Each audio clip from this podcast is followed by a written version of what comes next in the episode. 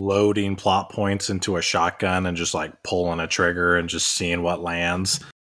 Yeah, they're they're thinking about going. How can we infuriate Javier Ortiz any more than we already have? It sounds like how they made Jurassic Park. I'm not infuriated. Okay, wow.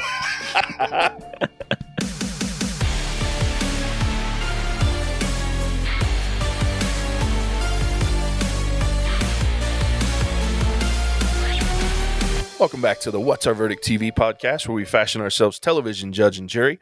My name is JJ Crowder. I'm here with my co-host Matson Heiner, Better Red than Dead. Javier Ortiz, what is up, nerds? and Ian Anderson. Some shit. All right, today we'll be discussing the season finale of Westworld, season three, episode eight, titled Crisis Theory. I think we all definitely understand the name of the, the title of the episode there, so we won't go into too much of that, but I'll just open it up. What do you guys think of this episode? Like spoiler free? Uh, no, we never do spoiler free with this one. Oh, right, right, right. Okay. This one, they they know. Don't come if you haven't seen it. If you haven't seen it, go fucking watch it first and then come back because we're gonna spoil the shit out of this. I think that this was a traditional Westworld episode where it starts out good and then quickly and subtly goes downhill. Explain yourself, sir. Maybe subtle isn't the right word.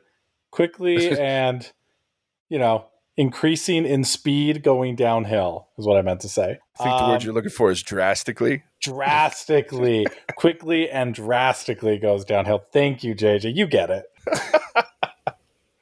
Something Ah. like that. I think the first 40 minutes were dope. Like I'm all for a good riot for, you know, sticking it to the man, police getting their ass kicked. I'm all for all of that. And then we quickly pivoted away from that to Bernard being an idiot again and Maeve and Dolores fighting again. I'm like, the writers are really scraping the bottom of the barrel because how many times do we have to watch these two fight? And I don't know. There's a weird Halo thing, and you were so close with guessing Serac's thing. Oh, dude, so close. I felt like I was close enough that I still said I was really close to right. Yeah, you were super close. yeah, for for a millisecond, I went. I looked at Casey when I fucking got it, and then I was like, ah, almost. I actually did too. I was like, JJ did it again. Close give you half credit. There you half go. I'll take half credit. I'll take half credit. What about you other two? What'd you guys think? Um, I'll be honest, since we can be completely spoiler, the my favorite part was the end credits scene, and it at once that happened, I forgot the rest of the episode. No, when the man in black fought himself, Oh yeah. kicked his own, yeah, yeah, and then uh, you kind of got to see. I don't know. I feel like they didn't know what they were doing with his "I'm going to save the world" routine, so they just killed him off and replaced him, so that they could keep the actor and put him back in a villain where he does really well at. I completely agree, and I think that's exactly what they did. They were like, "Where do we, where the fuck do we go with this guy now?" So let's kill him and go back to him being an asshole. Right. That seemed very convenient. Um, what were my thoughts? One of the parts, again, I seem to always be annoyed by this. When Dolores is fighting all these bad guys, especially the scene where they're on that like walkway bridge and there's like, what, eight dudes? And somehow she is like just superhuman and takes all of them out and doesn't get a bullet wound anywhere. And these are supposed to probably be highly trained soldiers. Stuff just annoys me so much that I'm like, I don't know. It's just, uh, it's a pet peeve thing for me, I guess, with Westworld. That, and then she appears to be stronger than Maeve, and I'm like, I don't know. I just don't get that stuff. I thought they explained that. So part of that was the the body. So when they switched her, new exoskeleton thingy. that's actually her original body. So what with the with Westworld they they show throughout the first two seasons the Ah. progression of the hosts and the originals like so Teddy the ones that you saw in that war simulation that Caleb went through all of the first generation hosts had their original body was an exoskeleton so it was like that there was no internal organs there were there were none none of that stuff it was just that metal frame that you saw her walking around with her head and one arm for half that that's scene. why when she did kick, she actually leveled Maeve, and I was like, oh, yeah, okay. and why when the sword went into her arm, it didn't cut through the Oh, arm; it just got blocked- stuck in oh, the metal. yeah, yeah. All right, And All and that's why she said we were made to last before they made us weak like them. And then as they the hosts progressed, they tried to make them more human and more and more like us. And so they became they gave them internal organs and they gave them the ability to really be damaged by anything and everything. Whereas the original hosts' internal stuff was almost indestructible. I stand corrected. You corrected. know, Madsen, that's not the part that bothered me. The part that actually bothered me from that scene that you're talking about on the the boardwalk was just a couple scenes ago. She like broke through these chains, didn't even skip a beat, just like stood up and just snapped these chains. And in that scene, there's two just normal sized police officers like almost dragging her to the ground. And then like the next scene after that, she throws Maeve through a fucking car. So I'm like, can we have some consistency? Like, how strong is she? Is she stronger than chains or is she weaker than two regular police officers? Like, where's well, where's her strength? It'd be really hard to put that on, you know, like a bell curve, you know? You're so not invited to season four. With any luck, it just gets canceled. I think that's been his goal. Yeah, that's I guess my final initial thoughts. So I just I like left it just not. If I, got to be honest, I was I'm just not feeling very passionate about what's moving forward. It just kind of seemed like all right, you knew Charlotte Dolores was going to go rogue, and I guess she decided to f everything up, f the whole world. Maybe is her plan or whatever. But I'm just it. I don't know. Like I I wanted Which is way different from Dolores's original plan. Like points for creativity there. yeah Super different. and I don't. I just don't feel. I didn't feel like I wanted there to be like a great ending and l- wanting me leaving more. But to me, I'm just like, okay, like season four is coming. There's still so much we do know, so much we don't know. Caleb just seems like a regular dude that is just lame, and yet he's supposed to be the leader. But he, yeah, I don't know. Like it, that's just how I feel. I don't have a lot of words. It was just kind of like, eh, like, are you the leader of a revolution when everyone who follows you is paid? he's a wimp. I don't think that counts. Like, I could just hire a bunch of actors and be like, the revolution, and I would literally have the same kind of moral authority that he does. So, you know. especially when you just pay them more and they'll shoot their buddies. Like they Right. did in Negotiating. Dolores's strategy. Use it against her. I think another thing that bothered me still how why is it so easy to ba- to break into Incite? What like what? There's only there's so there's five guys and then they're in the basement and they're they're about to shut this down. If they have so much money and they know they're coming, put up an army in front of the building. Like, come on, that just doesn't make the sense to me, The police was. dude. Mhm. Whatever. More. He's he, I was more more frustrated that he could just waltz into a police like chopper, and it and just takes him right there. takes him right there. Whoop. That was my biggest beef with the episode. episode but No, no, it was it that was predated by someone saying that's your ride, and so that's how that works. oh, thanks for explaining it. Javier. Yeah, yeah, no problem. got it, got it. That's Not a problem and in, incite doesn't know that they're coming and they can't do something i'm just like dude this all predictive machine rehoboam just uh, started to be like this little like three year old that you have to change its it's freaking probably a two year old change its diaper and like it can't do anything like Let's let. JJ has a remote. let me let, let me let me be the voice of reason yeah. here. Let's take and this help- point by point, JJ. I don't want to go point by point, but I want to point out one major thing, and that is that Dolores had used the system and the knowledge that she gained to the level that she knew she was going to be captured. She knew Rehoboam was going to plug his, his, itself into her so that she could use that being plugged in to then give Caleb complete control of Rehoboam. If she know if she has that kind of foresight and has the ability to read this machine and its predictions to that level, I think she can send a fucking police helicopter that'll take his ass to Incite. Just saying. rehoboam was controlling the world and then all of a sudden one uh, delos machine all, all of a sudden trumps all the algorithm and everything that was built into this and is more powerful than this computer that's what annoys me like No, where 'cause did she learn all like and it just surprises me because Rehoboam's supposed to be this uh, super intelligent machine, but by the end of it, it's like it's just like a USB port. But we forget we but we keep the one thing that we keep forgetting about Rehoboam is it's only as smart as the data that it has, and it has no data on her.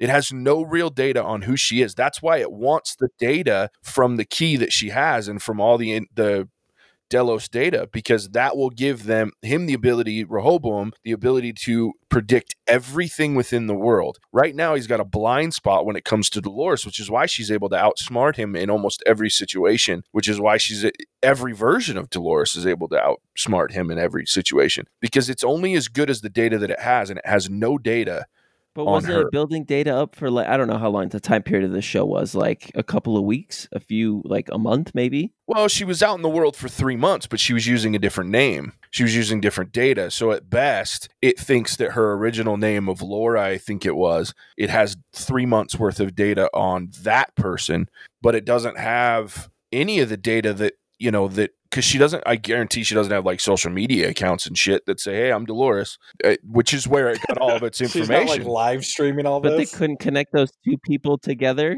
And then now I'm just getting now I'm just going straight up petty. But that that's just it just it just seemed like Rehoboam just became and you make good points, JJ, that it's only as smart as the data it has. But I thought it would have been able to piece together and infer maybe from Serac saying, Hey, I've made some connections, run these projections, let's see what could potentially happen, let's be more prepared. Didn't seem like that happened. But to your credit, I mean, there was that blind spot. So Well, and I get what you're saying there too, but when, you know what we learned was is that Serac was only doing what, what everything the machine told it to do. He had no free will whatsoever, to the point that his conversations were dictated by Rehoboam. So I don't think he would have been able to fill any kind of data. And it goes back to previous episodes where we talked about, you know, he goes in full of confidence and then he fucks it up. But that's because it's the machine that's doing it, not him. He's not even trying to use what's happening in front of him as you know using any intelligence that he's gaining in the moment because all he relies on is this machine to tell him what to do. You can even see he loses his shit at the end of the episode because he's just wanting it to tell him what to do after he when he's laying there on the ground and he's like asking it to come back and talk to him. He's having a mental breakdown because he doesn't know how to be himself anymore. He's not JJ. dead, right?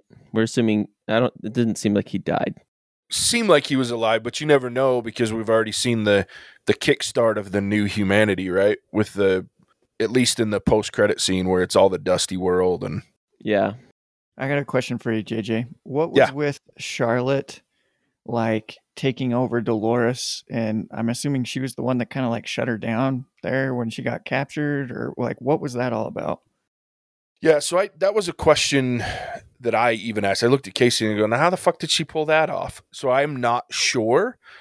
The o- I- yeah, I have actually no answer to that question whatsoever. That was one that left me very confused. I mean, it's obvious that she got into Delos, got back into Delos, and she was doing some.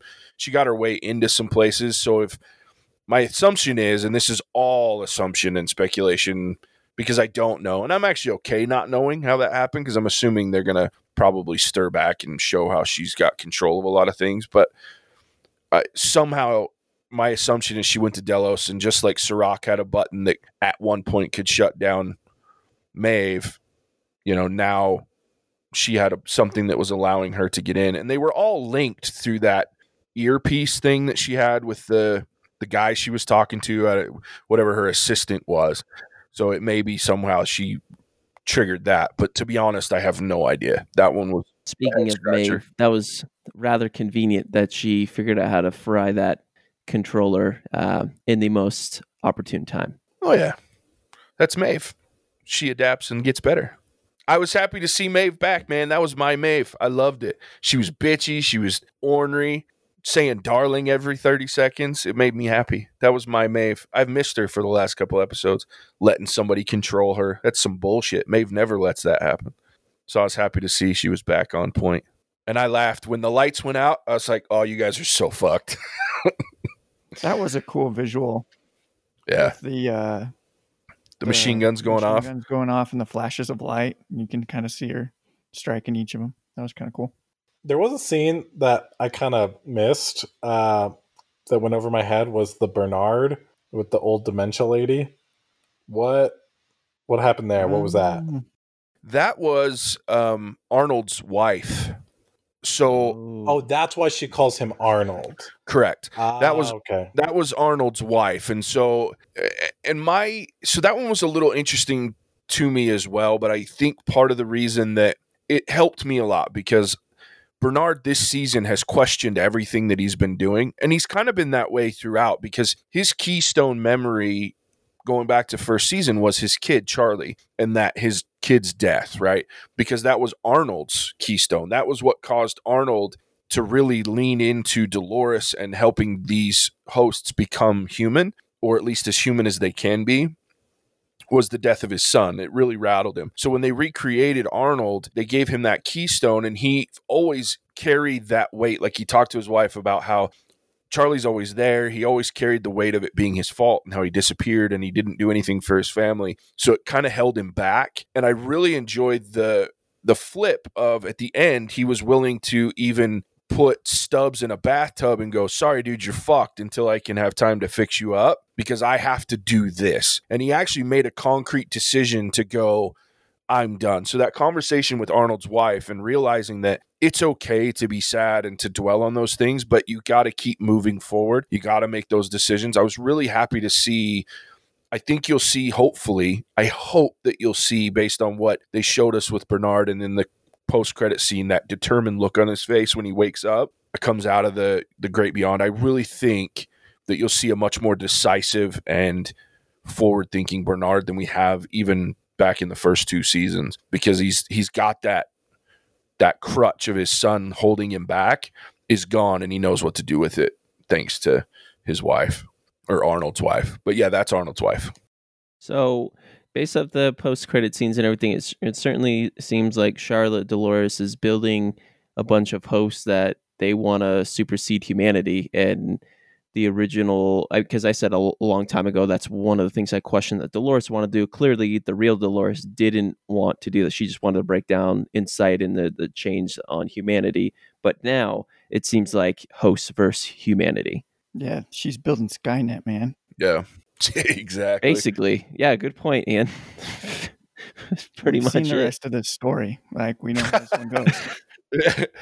uh, just throw it, sprinkle in a little time travel, and we got it. Yep, and Connor's father back in time. So I want, I mean, our, our resident Westworld JJ. I want to like is I'm assuming Dolores is probably coming back next season, and Maeve probably is. I feel like Rehoboam's gonna if Serac is still alive, maybe they're going to try and reboot that. I mean, what are your speculatory things for season four and beyond? Um, I definitely just made up a word.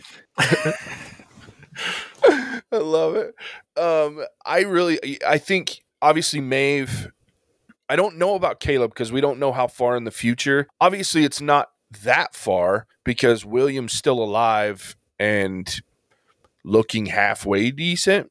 Mean, old, but he's not looking any older than he was at the end of this season. So I'm assuming like a couple, three or four years, maybe. It looked, but it looked like the desolation of human race based on Rehoboam's prediction was like 150 years from that, that then. So I don't know. Maybe it was just those couple of of you know mass deaths, and maybe everything's changed. But I think you'll see the Man in Black in his new form with Charlotte being the real problem. There's still a version of Dolores out there with shoot, what's his name? Lawrence is the old Lawrence character that get that helped Bernard at the end there or early in the episode. So there's at least one kind of original Dolores alive. So that may be transferred. I would imagine that they're going to transfer that into a body that looks like Dolores at some point because I I just have a hard time believing they're going to get rid of Evan Rachel Wood. She's the face of Westworld pretty much. So I don't see that happening. But Maeve, I will definitely be back, probably in some sort of helping out Caleb role, if I had to guess. I have a hard time believing because we didn't see Serac die. In my opinion, if you don't see them die in this show, they're not dead yet. So even if you do even, see them die, they're not dead I, yet. I was just about to say, and half the time, even when they do die, they're not quite dead. Um, so I would wouldn't be surprised if maybe there was a Serac there somewhere as like a one episode nod or something. Well, like I feel like Solomon's going to come back and play because Solomon that computer system is not destroyed, and if that was the brainchild of Rehoboam, so I feel like maybe that has something to do with the future seasons. It very well could. It wouldn't surprise me if if and if not Solomon, then they also talked about other iterations of Rehoboam besides Solomon, which very well could be in warehouses similar to the one Solomon was in. And it wouldn't surprise me if, you know, they something that they could do just off the top of my head is have some faction of humanity has found a one of these machines and has used it to help them in whatever way they might use it, right? So that I could that could be an interesting storyline. And off the top of my head, is they find one and use it for nasty benefits or good things, maybe. I don't know. But I think there's a lot of open things there. JJ, you forgot you, in your speculations. You forgot one of the most important characters. What is Stubbs coming back? Fuck, he better. Because they kind of just left him in a bathtub full of ice, and that was the end of Stubbs. I like how you put ice on there. It's been like four years. Like, didn't do anything. Yeah. Well, I just love like he sits him in there and throws him in the the bottle of booze and it's just like fucking. Uh, it was such a funny scene. And his next to last his next to last line is "fuck you, Bernard." and then he leans out of the tub trying to see what Bernard's looking at, and he's like, "What the fuck?" I love Stubbs. They better bring him back. he already survived shooting himself in the head, right? So Yeah. Worst thing is you find him rotted in a bathtub. That'd be interesting too. well, I think your problem, JJ, is I don't. Westworld is probably going to be pushed back even further due to COVID nineteen because maybe they are. Maybe they were going to film this year. Maybe I mean, who knows? I wonder if it'll. Nah. It's always a two year process with them. At least it has been the last three years. So the three episodes, there's always been two years in between or year and a half. I think the last one was a year and a half, but it's always more than a year. Usually they don't start filming a show like that until about six or seven months before release. A lot of pre production for a show like that because of the, the storylines, things like that. My guess is, and the, the best part about it is, is the two writers, the two main writers of the show, creators of the show, are married. So they're probably holed up in the same damn house trying to figure out what's next. I did not know that. Yeah, Probably Jonathan and loading plot points into a shotgun and just like pulling a trigger and just seeing what lands. yeah, they're they're thinking about going. How can we infuriate Javier Ortiz any more than we already have? It sounds like how they made Jurassic Park. I'm not infuriated. Okay, wow. First of all, Jurassic Park was based off of a wonderful Michael Crichton book. save it, save it for our special. yeah, our request. You, you Fuck. bottle all- all that hate in for us. Oh, you guys keep just jabbing and jabbing, you know. One of these days, I'm going to blow my top. oh, that that didn't happen in the episode already. Just you wait, guys. when we record Jurassic Park, I'm going to have to put my mic like six feet away because I will be yelling the entire time. oh shit. We're gonna have to get that one on camera. Yeah, when we're done recording that one, I'll have to tell you what Joe told me specifically to make sure I did. So it'll be fun. I'm, dude, I'm already prepping. Dude, you got guest of the show against you. Yeah. No, it was funny. He's actually the first thing that he said. So I can't tell you. Okay, I have, and this is so off topic, but I don't care. I've gotten so many, so many of my friends have called me like, "Man, Javier and you can really get going," and I was like, "Yeah, yeah," and they're like, "Sometimes he's annoying," and I and I start laughing, Yeah. and I was like, I was like, "Yeah, but so am I." And then like, so Joe calls me, and he's different. So we're Go talking. Fuck yourself, Joe. No, no, no. See, now you're gonna feel bad when I say this. Joe calls me and we're talking about it, and Joe goes, "Javier is my guy." Oh, He's never like, mind. this So guy's- sorry, Joe. You're my guy. He- So he's like, "I fickle, fucking love Javier." I, I didn't mean that, boo. Shit was great. Yeah, he yeah he th- he thought it was great. He loves our battles. I was told him I was like, "Wait till Monday, dude. Wait till Monday."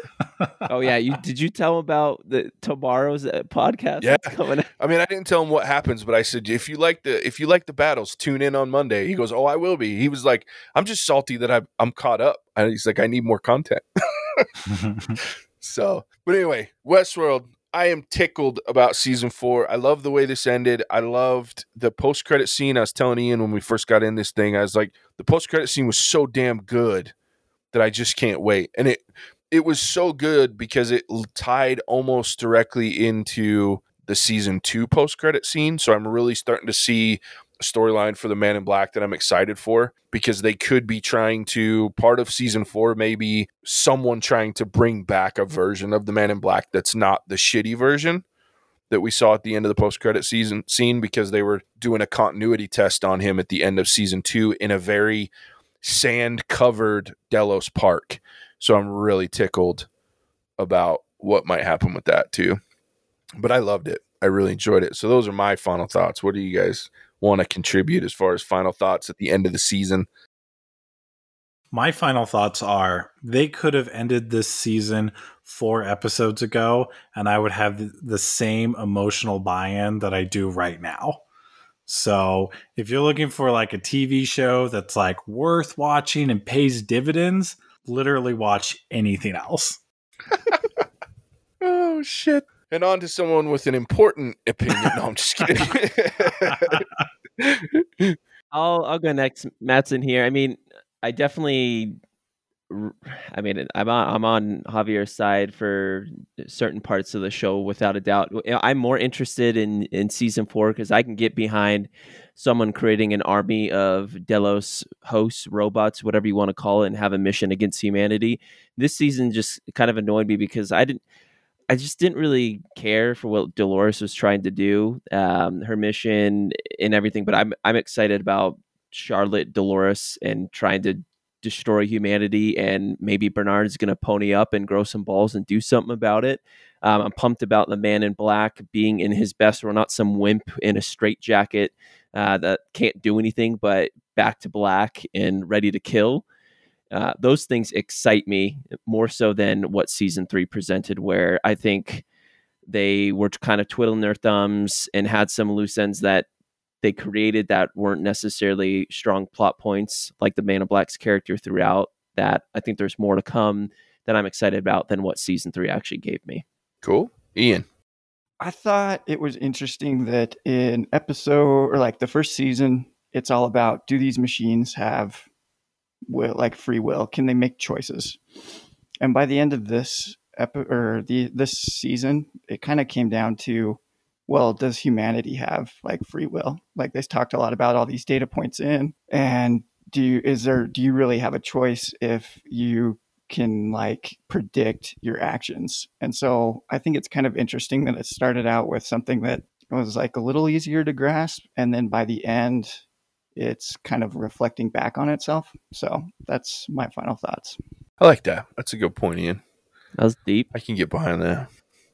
Yeah. I like that a lot, actually. See, You know, Mattson, Ian. Ian, one of these days, I'm going to get you guys to agree with me 100%. And you're not going to have to give this little caveat of that you kind of agree with certain parts of what I said. Hey, but we've we've had episodes where I have with like Warrior. I was I was in 100 percent agreement there. I love that Oh, movie. that's, that's true. Okay, th- that one's for you, also Ian. had episodes where you really didn't disagree or where you really didn't agree.